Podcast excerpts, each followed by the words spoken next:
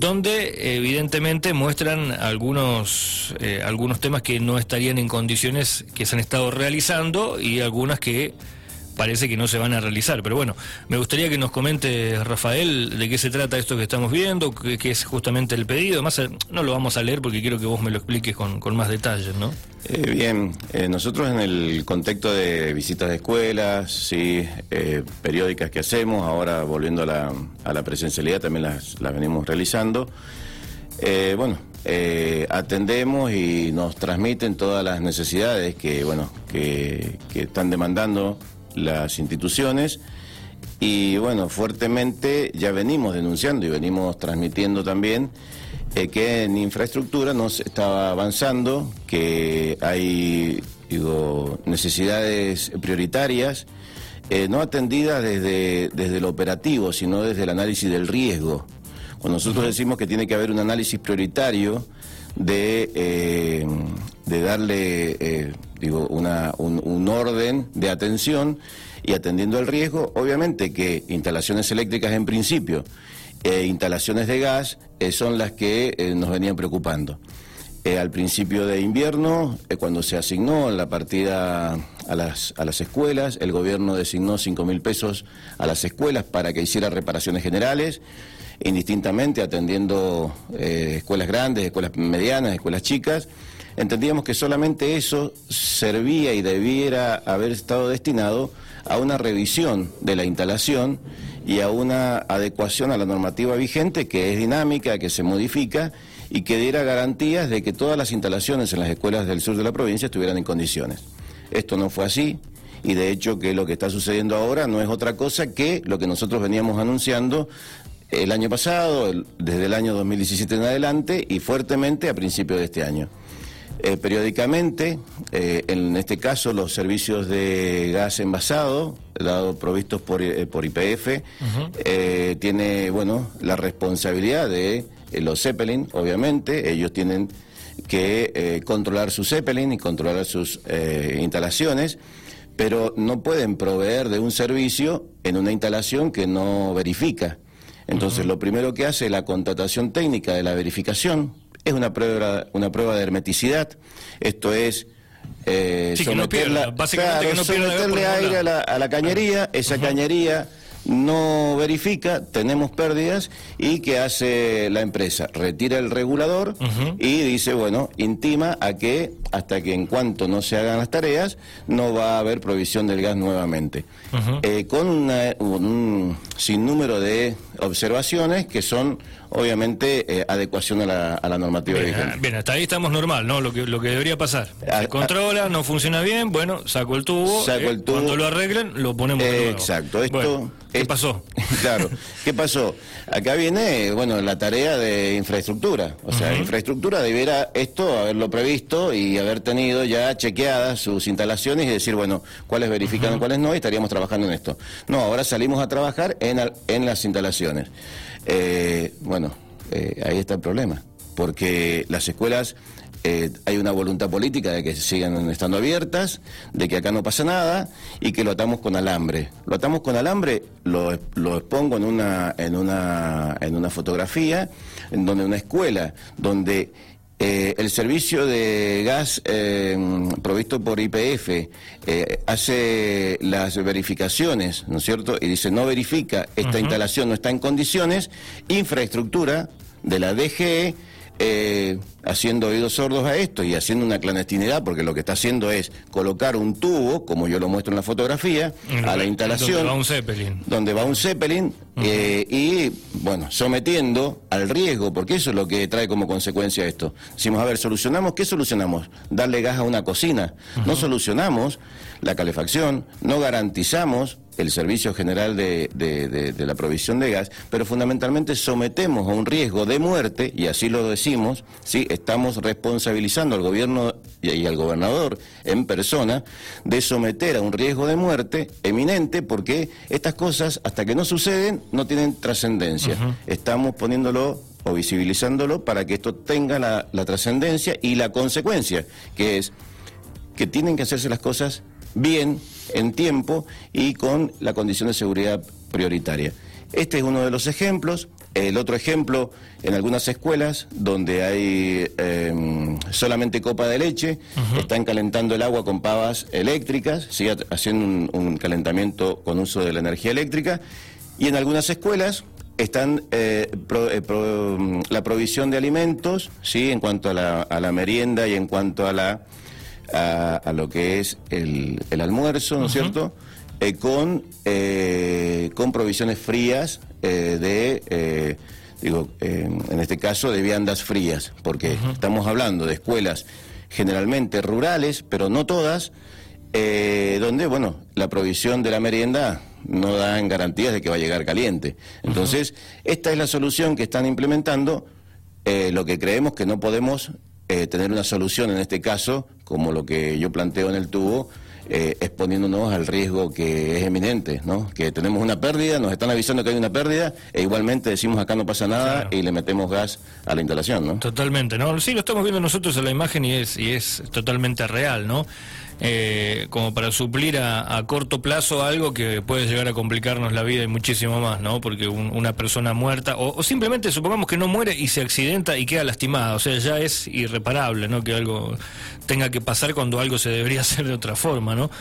Em, eh, con respecto a esto de, la calefacción, con respecto a ahora que se viene el verano, más allá de que eh, los meses más fuertes, en teoría siempre se cree que uno los pasa fuera de la escuela, pero Diciembre tiene, noviembre y diciembre tienen días arriba de los 30 y pico de grados.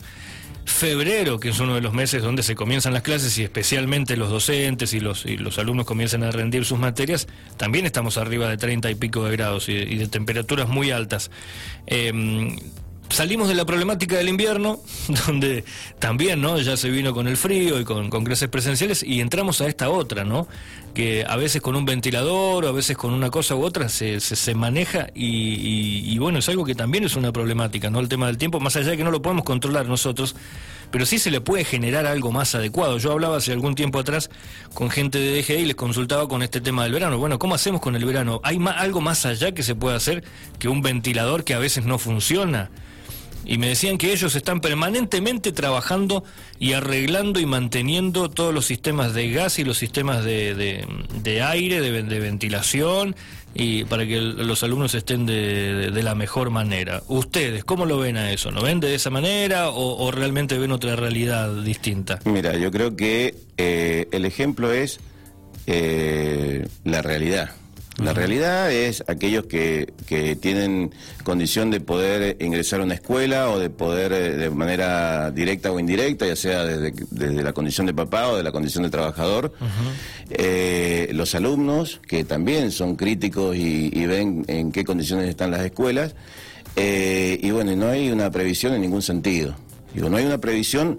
Lo que a nosotros nos preocupa fundamentalmente eh, es la atención de la salud y es la provisión de el riesgo eminente.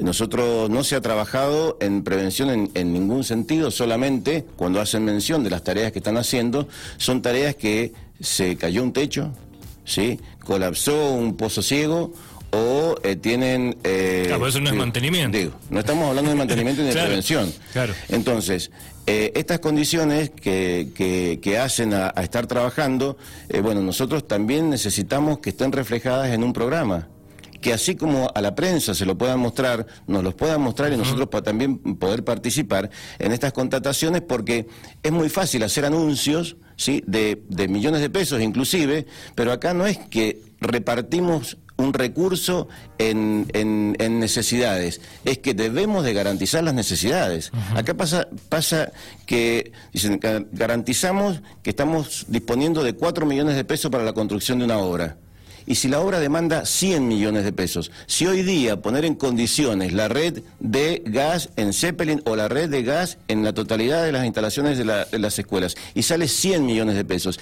y ellos tienen asignado 20, ¿qué quiere decir? Que le vamos a dar eh, solamente mm. eh, eh, respuesta a ese porcentaje. Entonces no podemos trabajar, digo, cuando hay riesgos inminentes y estamos hablando, yo siempre soy muy drástico y a veces me critican por esto, pero estamos hablando de riesgo de muerte, estamos hablando de antecedentes, miramos otras provincias, miramos Neuquén, miramos Mendoza, miramos, perdón, miramos Buenos Aires y tenemos casos ¿sí? muy análogos, muy parecidos a esta situación, donde se han venido denunciando reiteradamente que hay fugas de gas, que faltan controles, que no hay mantenimientos y demás, hasta que tenemos la pérdida de, de una vida. Entonces, estamos trabajando en ese sentido. El riesgo eléctrico no es menor el riesgo eléctrico no es menor. O sea, que hoy se lluevan las escuelas es una consecuencia directa porque se, se arruina el amoblamiento. Pero la consecuencia indirecta y la que provoca un riesgo de muerte es que esa pared se, se humedece y tenemos electrificación. Claro. Entonces tenemos sectores de escuelas, llegamos a las escuelas donde hay sectores que no están funcionando. ¿Por qué? Porque la, térmica, que es la protección que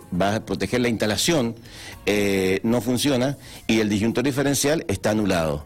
Entonces, nosotros le venimos pidiendo a Dirección General de Escuela que haga un registro de análisis, de, ensayos, tanto sean verificaciones de puesta a tierra en cada una de las escuelas, que eso nos daría garantía de vida, la colocación de disyuntores diferenciales en cada una de las instituciones, como también el eh, digo, las pruebas de hermeticidad y las garantías de servicio de gas.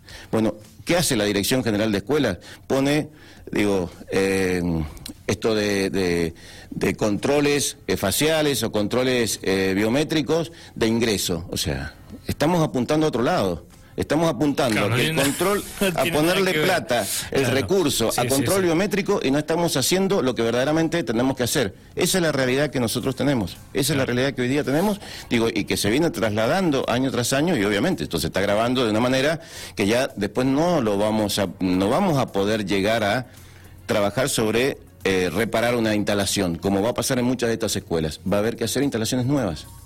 Claro, sí, porque una cosa va sumando la otra, ¿no? Porque estamos hablando, vos lo decías, Rafael, recién el tema de, la salud, ¿no? Del riesgo de muerte. Eh, en invierno, en plena pandemia, eh, teníamos a los pibes y a los docentes con ventanas abiertas, o sea, con, temperaturas que estaban... hoy en día, por ejemplo, estar con una. decir que tenemos menos casos ahora y es como que se ha tranquilizado el tema de la pandemia.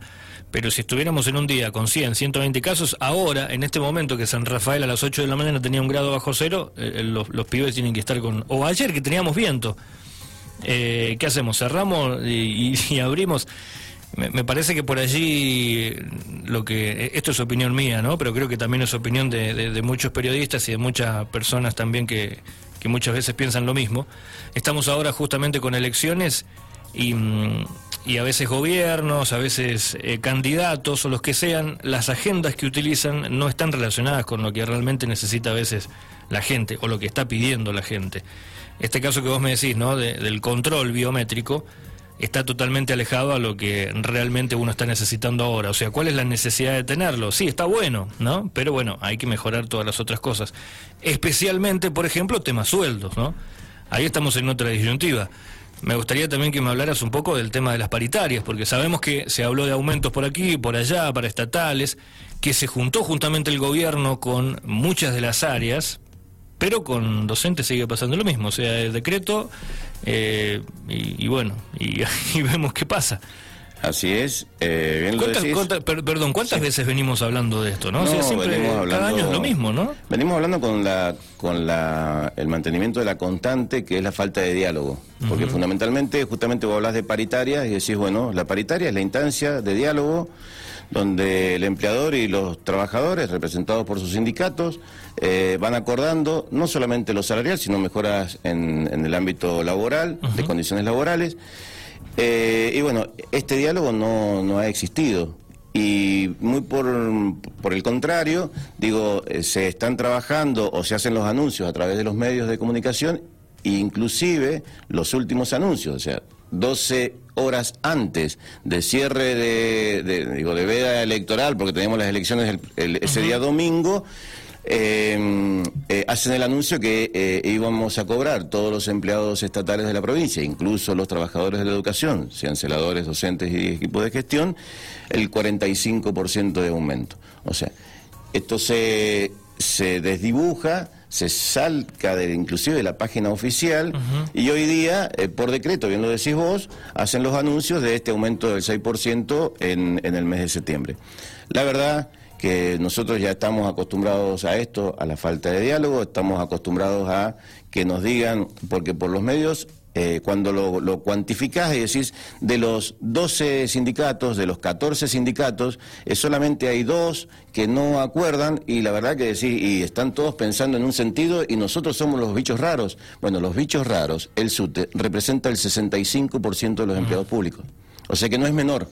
No es menor. Si lo queremos cuantificar, cuantifiquémoslo en serio. Representamos el 65% de los empleados públicos, cuando siempre todo lo que sea negociación salarial o paritarias salariales, siempre ha sido el SUTE el que ha marcado si el camino o el que ha marcado el techo por el cual después todo el resto se ha ido acoplando. Entonces acá se empiezan a mezclar situaciones de condiciones laborales por un lado, ayer AMPRO salió y ustedes lo, transmitieron también, en el sentido de que se habían comprometido a una mesa de ya de cierre de acuerdos y bueno, y el ausente en esa mesa de diálogo es el gobierno, o sea que otra vez hace anuncios eh, bloquea un sector sindical con promesas y después al momento de negociar no lo hace. Esta es la realidad, un gobierno que no tiene diálogo, no tiene representantes genuinos que verdaderamente lleven adelante con conocimiento, porque indudablemente, fuera del aire también te, decía, cada medida no está acorde con las necesidades. O sea, no se atiende a las necesidades. Y a 250 kilómetros o a 300 kilómetros, como puede estar Alvear o Malargüe, eh, es muy difícil hacerlo así. Eh, esto nos pasa no solamente en lo salarial, no solamente en la educación, nos pasa en salud. Hablar de OSEP no es menor. Sí, te preguntar de eso, pero bueno. No, es, menor. Entonces, verdaderamente estamos eh, rehenes de un gobierno donde no, no hay diálogo y donde justamente esto que vos manifestabas, el, el, poner en valor eh, lo que vamos a elegir ahora como representantes del cuarto distrito. Bueno, que se expidan en qué, en qué opinan sobre estas realidades, sobre la realidad del transporte en punta de agua, que ustedes lo, lo, están también... Sí, lo estábamos hablando, hace unos días hablamos con docentes, sí, ¿Qué, qué, qué, estamos haciendo con eso? ¿Qué estamos haciendo con las escuelas que se les están venciendo eh, los alquileres, las escuelas especiales, y no se les, y no se les otorgan eh, nuevos beneficios o poder contratar eh, a donde tienen que ir de manera digna? Porque invito a que den una vuelta por, visitando las escuelas especiales y verdaderamente es indigno el lugar donde están, eh, mm, donde están trabajando. Y hay eh, pedidos eh, históricos que tienen que ver con esto, atender necesidades básicas provisión de agua potable, pozos sépticos, instalaciones eléctricas, instalaciones de gas. No estamos pidiendo aire acondicionado, no estamos pidiendo pisos flotantes, no estamos pidiendo, estamos pidiendo necesidades básicas que son la realidad, lo que nos piden las escuelas cada una o cada vez que nosotros estamos visitándolas. Esta es la realidad, ¿no? Bien. Rafael, bueno, te iba a preguntar de OSEP también, pero bueno, sabemos que OSEP está, que va y viene, ya lo has hablado en otro momento, pero mm, anunciaron hace poco, se, anunció, ¿no? Y ya se informó a través de todas las eh, opciones posibles, eh, sean o no sean medios afines o no, como sea, se anunció que ya está todo restablecido, ¿no? ¿Ustedes qué están teniendo en estas últimas? Porque estamos hablando de 24, 36 horas de que se anunció. Eh, sí, esperamos un tiempito y vemos, ¿no? Claro, el, restablecimiento, eh, nosotros siempre lo venimos diciendo, venimos denunciando eh, la, digo, la diferencia que hay de atención en la capital provincial y la que hemos tenido siempre en el sur. Entonces, si hoy logramos, ¿qué estamos logrando? Estamos logrando el 40, el 30% con, con compromiso de que va a ir mejorando esto hacia adelante y nunca vamos a llegar al 100% de las prestaciones como lo hacen en Mendoza. Hoy la opción de cada uno de nosotros como afiliados a OSEP es trasladarnos a Mendoza, ya sea para un control, ya sea para, para, para, para el uso de algún equipo de, de complejidad o para hacer una intervención quirúrgica. Entonces, la realidad es que OSEP no funciona, la realidad es que tenemos un, un elefante blanco ahí que, que no, no, hay uso porque verdaderamente debiéramos tener los consultorios para la atención eh, en, en, su, en su totalidad, debiéramos tener horarios eh, eh, y guardias permanentes. Y bueno, esto no ocurre, tenemos una central de, de teléfonos que hay que acudir a pedir turnos por teléfono en algo que, que no funciona. Entonces, los coseguros a través de lo que después se pacta en esto que han cerrado ahora esta negociación, no se respetan, siguen habiendo seguro por encima de lo que de lo que está pactado, hacemos las denuncias correspondientes, poniéndole nombre y apellido al prestador o a la institución que está haciendo sobreprecios y no hay ninguna ninguna acción. Entonces, digo, verdaderamente eh, lo que sí está claro, y también quiero ponerlo en, en valor, es que nosotros, como trabajadores, siempre propiciamos que eh, no nos salgamos de OSEP. Porque acá hay el, digo... sí, te, voy a consultar eso porque hay, como una hay como una tendencia de decir, bueno, que, que, se puedan ir, que se vayan y listo. Pero bueno, eh, lo bueno sería que OSEP funcionara bien, porque no es que funciona mal en toda la provincia desde hace un montón de años. Toda la vida sabemos que en Capital siempre ha funcionado bien. Entonces, bueno, cambiemos eso, que funcione bien al completo.